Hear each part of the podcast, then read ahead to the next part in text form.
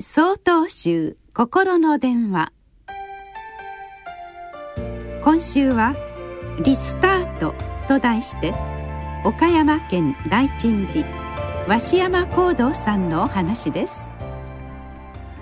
仏教には「発心」という言葉があります。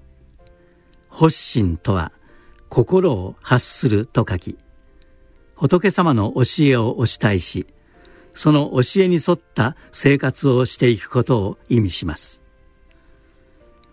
私は7年前のこの時期に僧侶になると固く決心して修行道場に入りました。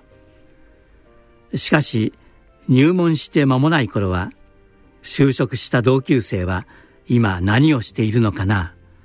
お腹いっぱい甘いものが食べたい。そんなことに心を煩わせていました。また修行は集団生活です。自分の思い計らいにとらわれずお互いを思いやり尊重しなければいけません。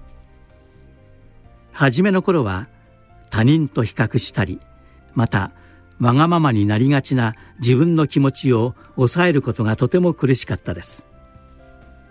しかしたくさんの教えと出会い他の修行僧と共に切磋琢磨していく中で必要以上は求めずでも心豊かに生活する僧侶の生き方がだんだんと身についてきたと思います。大本山永平寺を開かれた道元禅師は一度発心してもそれで終わりではない。何度でも初心に立ち返りなさいとおっしゃられています。もうすぐ来る4月は学校や職場でも新たなスタートを切りますね。リスタートとは再び始めることです。私はこの時期になるといつもあの頃を思い出し頑張らねばと思いを新たにします。初心忘るべからずと申しますが自分が感動したその言葉やその時感じた気持ちを忘れないようにしたいものです。それでも忘れそうになったならば何度でもその時に立ち返ることが大切なのだと思うのです。